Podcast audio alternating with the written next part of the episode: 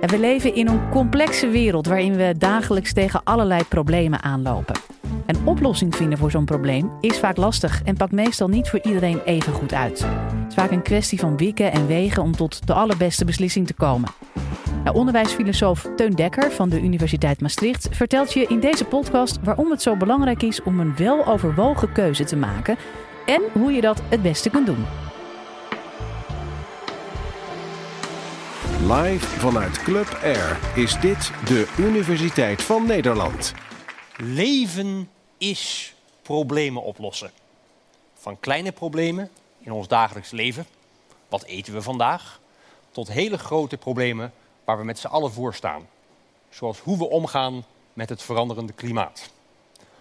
Hoe goed we die problemen oplossen bepaalt de kwaliteit van ons eigen bestaan en van de samenleving als geheel. En daarom is het heel belangrijk om jonge mensen te leren op een goede manier met al die problemen om te gaan. Ik ben onderwijsfilosoof. Ik denk na hoe het onderwijs, en vooral het hoger onderwijs, studenten zo goed mogelijk kan voorbereiden op een toekomst waarin ze allerlei problemen zullen moeten oplossen. En daarvoor is het heel belangrijk om te weten hoe je dat dan doet. En dat ligt er een beetje aan wat voor probleem het is. Er zijn namelijk twee soorten problemen. Simpele problemen en complexe problemen. En die los je op een andere manier op. Allereerst simpele problemen. Simpele problemen zijn soms heel erg moeilijk. Maar wat ze simpel maakt, is dat je ze kunt oplossen door de regels toe te passen. En als je de regels goed toepast, dan rolt de oplossing er vanzelf uit. We komen heel veel problemen tegen in ons leven waarbij we de regels moeten volgen. Als jij een belastingtoeslag wil aanvragen, dan moet je het formulier goed volgens de regels invullen. Anders krijg je die toeslag niet. Het lastige is alleen dat veel problemen niet simpel zijn. Omdat er geen regels zijn die je zomaar kunt toepassen. En dat zijn de complexe problemen. Wat ze complex maakt, is dat er meerdere manieren zijn om naar die problemen te kijken die allemaal een andere oplossing geven. En het lastige is dat elk van die oplossingen op sommige punten beter is, maar op andere punten juist weer slechter. En dat maakt het ingewikkeld. Neem bijvoorbeeld een medicijnfabriek die vervuiling uitstookt. Wat moeten we daar nou mee? Als je een jurist vraagt, zal hij misschien zeggen: Nou ja, er zijn in de wet uitstootnormen vastgelegd. Blijft de fabriek daaronder, dan mag die open blijven. Simpel. Een econoom zal denken, nou weet je wat, we laten de fabriek open, maar we heffen belasting op de vervuiling. En die belasting gebruiken we om de bewoners in de buurt een schadevergoeding te geven. Dat is efficiënt. Simpel. Een ecoloog zal zeggen, nou, die vervuiling is heel slecht voor de planten en de dieren in de omgeving. En die zijn belangrijk voor het ecosysteem, dus sluiten die fabriek. Simpel. Drie manieren om naar het probleem te kijken. Drie verschillende oplossingen. En elke oplossing heeft voor- en nadelen. Want ja, als we de fabriek sluiten, dan zijn de werknemers werkeloos. En de patiënten die afhankelijk zijn van medicijn, die hebben ook een probleem. De bewoners daarentegen, die zijn hartstikke blij. Als we nou belasting hebben, dan is de eigenaar misschien ontevreden, want die moet opeens belasting betalen. En de patiënten die moeten misschien wel meer gaan betalen voor hun medicijnen. En dat drijft de zorgpremie voor iedereen op. En de bewoners, zijn die nou tevreden? Nou, sommigen wel. Want die vonden die vervuiling eigenlijk nooit zo erg. Maar die hebben nu wel een lekkere schadevergoeding. Haha. Terwijl andere bewoners eigenlijk veel liever schone lucht hadden dan extra geld. En laten we de fabriek open. Nou ja, dan zijn de bewoners en de milieubeschermers weer ontevreden. Dus wat we ook doen, we kunnen niet iedereen gelukkig maken. Dit is een maatschappelijk voorbeeld. Maar ook in ons eigen leven komen we heel veel complexe problemen tegen. Dan denk je bij jezelf, ja, aan de ene kant zou ik dit wel willen, want dat zou wel heel goed hiervoor zijn. Maar ja, aan de andere kant, dat zou ook wel heel goed zijn voor iets anders. Ja, wat moet ik nou? En dan hoor je vaak in je hoofd allemaal stemmen met elkaar in gesprek gaan. Net zoals de verschillende partijen bij het voorbeeld van de medicijnfabriek. Zo'n complex probleem, hoe los je dat nou op? Daar zitten drie stappen aan. Allereerst stap 1. Je moet in kaart brengen welke manieren er zijn om naar het probleem te kijken. En wat voor oplossingen daaruit rollen. In het voorbeeld van daarnet hadden we de juridische blik, de economische blik en de ecologische blik. Maar er zijn er natuurlijk nog heel veel meer. Als je dat gedaan hebt, volgt stap 2. Dan moet je gaan kijken wat de gevolgen van die oplossingen zijn. Voor alle verschillende groepen die bij het probleem betrokken zijn. In ons voorbeeld van daarnet hadden we de bewoners, de werknemers, de eigenaar, de patiënten en nog heel veel meer. Je moet je afvragen wat elke oplossing betekent voor die verschillende groepen. Dat betekent dat je je moet inleven in hun leefwereld. Je moet, zoals we zeggen, empathie tonen. En dan, stap drie, de allermoeilijkste. Je moet kiezen. Je moet je afvragen, wat vind ik nou belangrijk? Welke consequenties wil ik accepteren? Welke oplossing kan ik uitleggen? Tegenover mezelf, maar ook tegenover de mensen die geraakt worden door mijn beslissing.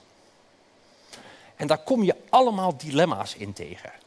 Milieu tegenover gezondheid. Zorgpremie tegenover vogelstand. En de enige manier waarop je die kunt afwegen tegenover elkaar is jezelf heel erg bewust te zijn van je eigen waarde.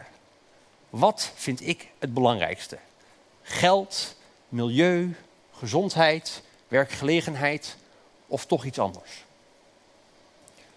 Dat kiezen, dat is hartstikke moeilijk. Want er is niemand die je vertelt dat je het goed hebt gedaan.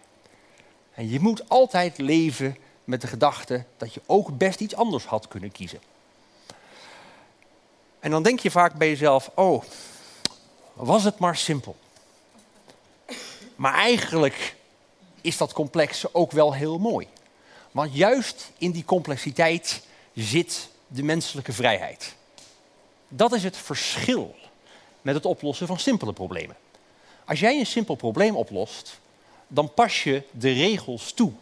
En die regels die heb je niet zelf gemaakt. Die zijn buiten jou. Dus wat je doet, wordt bepaald door iets dat buiten jou ligt. Nou, dan ben je niet vrij. Maar als je een complex probleem oplost, dan kies je zelf op basis van je eigen waarden. En dat is toch de essentie van vrijheid. In je eigen leven, maar ook voor de samenleving als geheel. Want in een democratie mag iedereen een eigen mening geven over de maatschappelijke problemen die ons allemaal aangaan. En al die meningen, al die verschillende perspectieven, die worden afgewogen en opgeteld via een publiek debat, via verkiezingen, tot één beslissing die van ons allemaal is. Dus eigenlijk is democratie een manier van complexe problemen oplossen. En juist omdat we in een democratische samenleving in Nederland zo met onze problemen omgaan, is een democratische samenleving zoals de onze ook een vrije samenleving. Complexe problemen oplossen, dat moet je leren. Eh, en daar kan het onderwijs een hele grote rol in spelen. Maar dan moet het wel het goede onderwijs zijn. Onderwijs dat erop gericht is om je te leren om te gaan met complexe problemen. En dat kan op allerlei manieren. Ten eerste moet het onderwijs studenten niet meer opleiden in één discipline. Alleen maar natuurkunde of geschiedenis of economie of zelfs filosofie. Want elke discipline is één manier om naar de wereld en al haar problemen te kijken. Als je alleen maar één discipline geleerd hebt, kun je alleen maar op die manier naar de wereld kijken. En dan kun je geen complexe problemen oplossen. Maar als we studenten een beetje natuurkunde en een beetje economie en een beetje psychologie geven en heel veel verschillende disciplines, dan leren ze hoe die disciplines naar alle problemen kijken. En dat is nou net stap 1 bij het oplossen van complexe problemen. Ook moet het onderwijs lekker divers zijn. Met verschillende studenten uit andere culturen en met andere sociale en economische achtergronden. Want juist door te studeren met mensen die anders zijn dan jij, kun je empathie leren. Kun je begrijpen wat verschillende beslissingen betekenen voor mensen die anders zijn dan jij. En dat was stap 2 bij het oplossen van complexe problemen.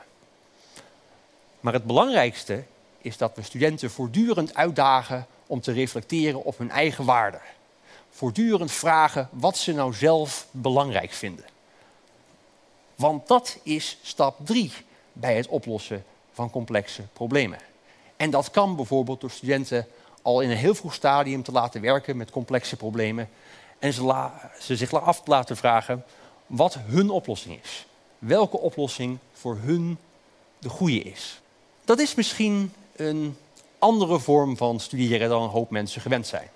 Dat is niet met z'n zeshonderden in de collegezaal luisteren naar de hoogleraar met het strikje, die even uitlegt hoe de regels werken en dat dan toepassen in een multiple choice examen. Uh, dat werkt misschien als je een simpel probleem wil leren oplossen, maar ja, simpele problemen oplossen in de toekomst heb je niks meer aan. Dat wordt steeds meer gedaan door computers. Computers zijn namelijk ontzettend goed in het oplossen van simpele problemen. Wat ze niet kunnen, is complexe problemen oplossen.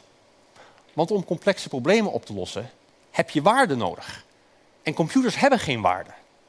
Die hebben wij alleen maar.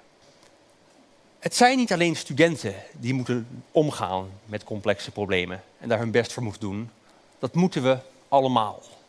Door voortdurend op zoek te gaan naar andere manieren van naar de wereld kijken. Bijvoorbeeld door te luisteren naar de colleges van de Universiteit van Nederland. En ook is het heel belangrijk dat we ons blijven verdiepen in de leefwereld van anderen. Al was het maar door af en toe een praatje te maken met mensen die anders zijn dan wij zelf. Maar het allerbelangrijkste is dat we ons blijven afvragen wat onze waarden zijn. Wat vind ik nou belangrijk? En waarom vind ik dat? Want alleen zo kun je het grootste probleem van allemaal oplossen. Wat is een goed leven? Hoe wil ik mijn tijd op deze aardbodem doorbrengen? Een heleboel mensen beschouwen dat als een simpel probleem. Ze doen gewoon wat de maatschappij van ze verwacht.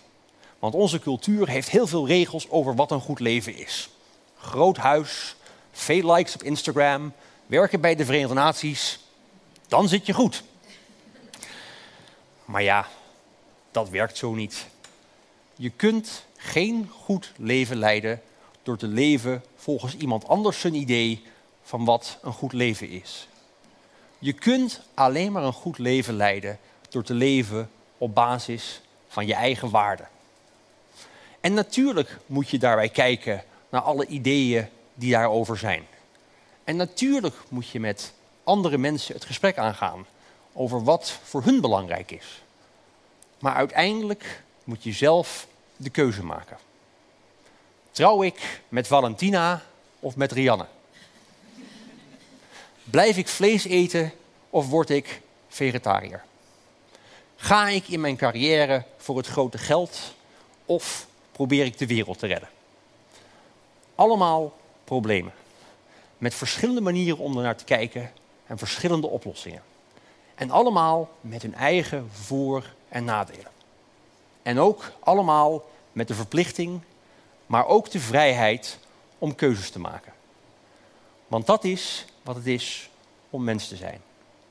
Wat kies jij? Wil je nou meer afleveringen van de Universiteit van Nederland horen? Check de hele playlist en ontdek het antwoord op vele andere vragen.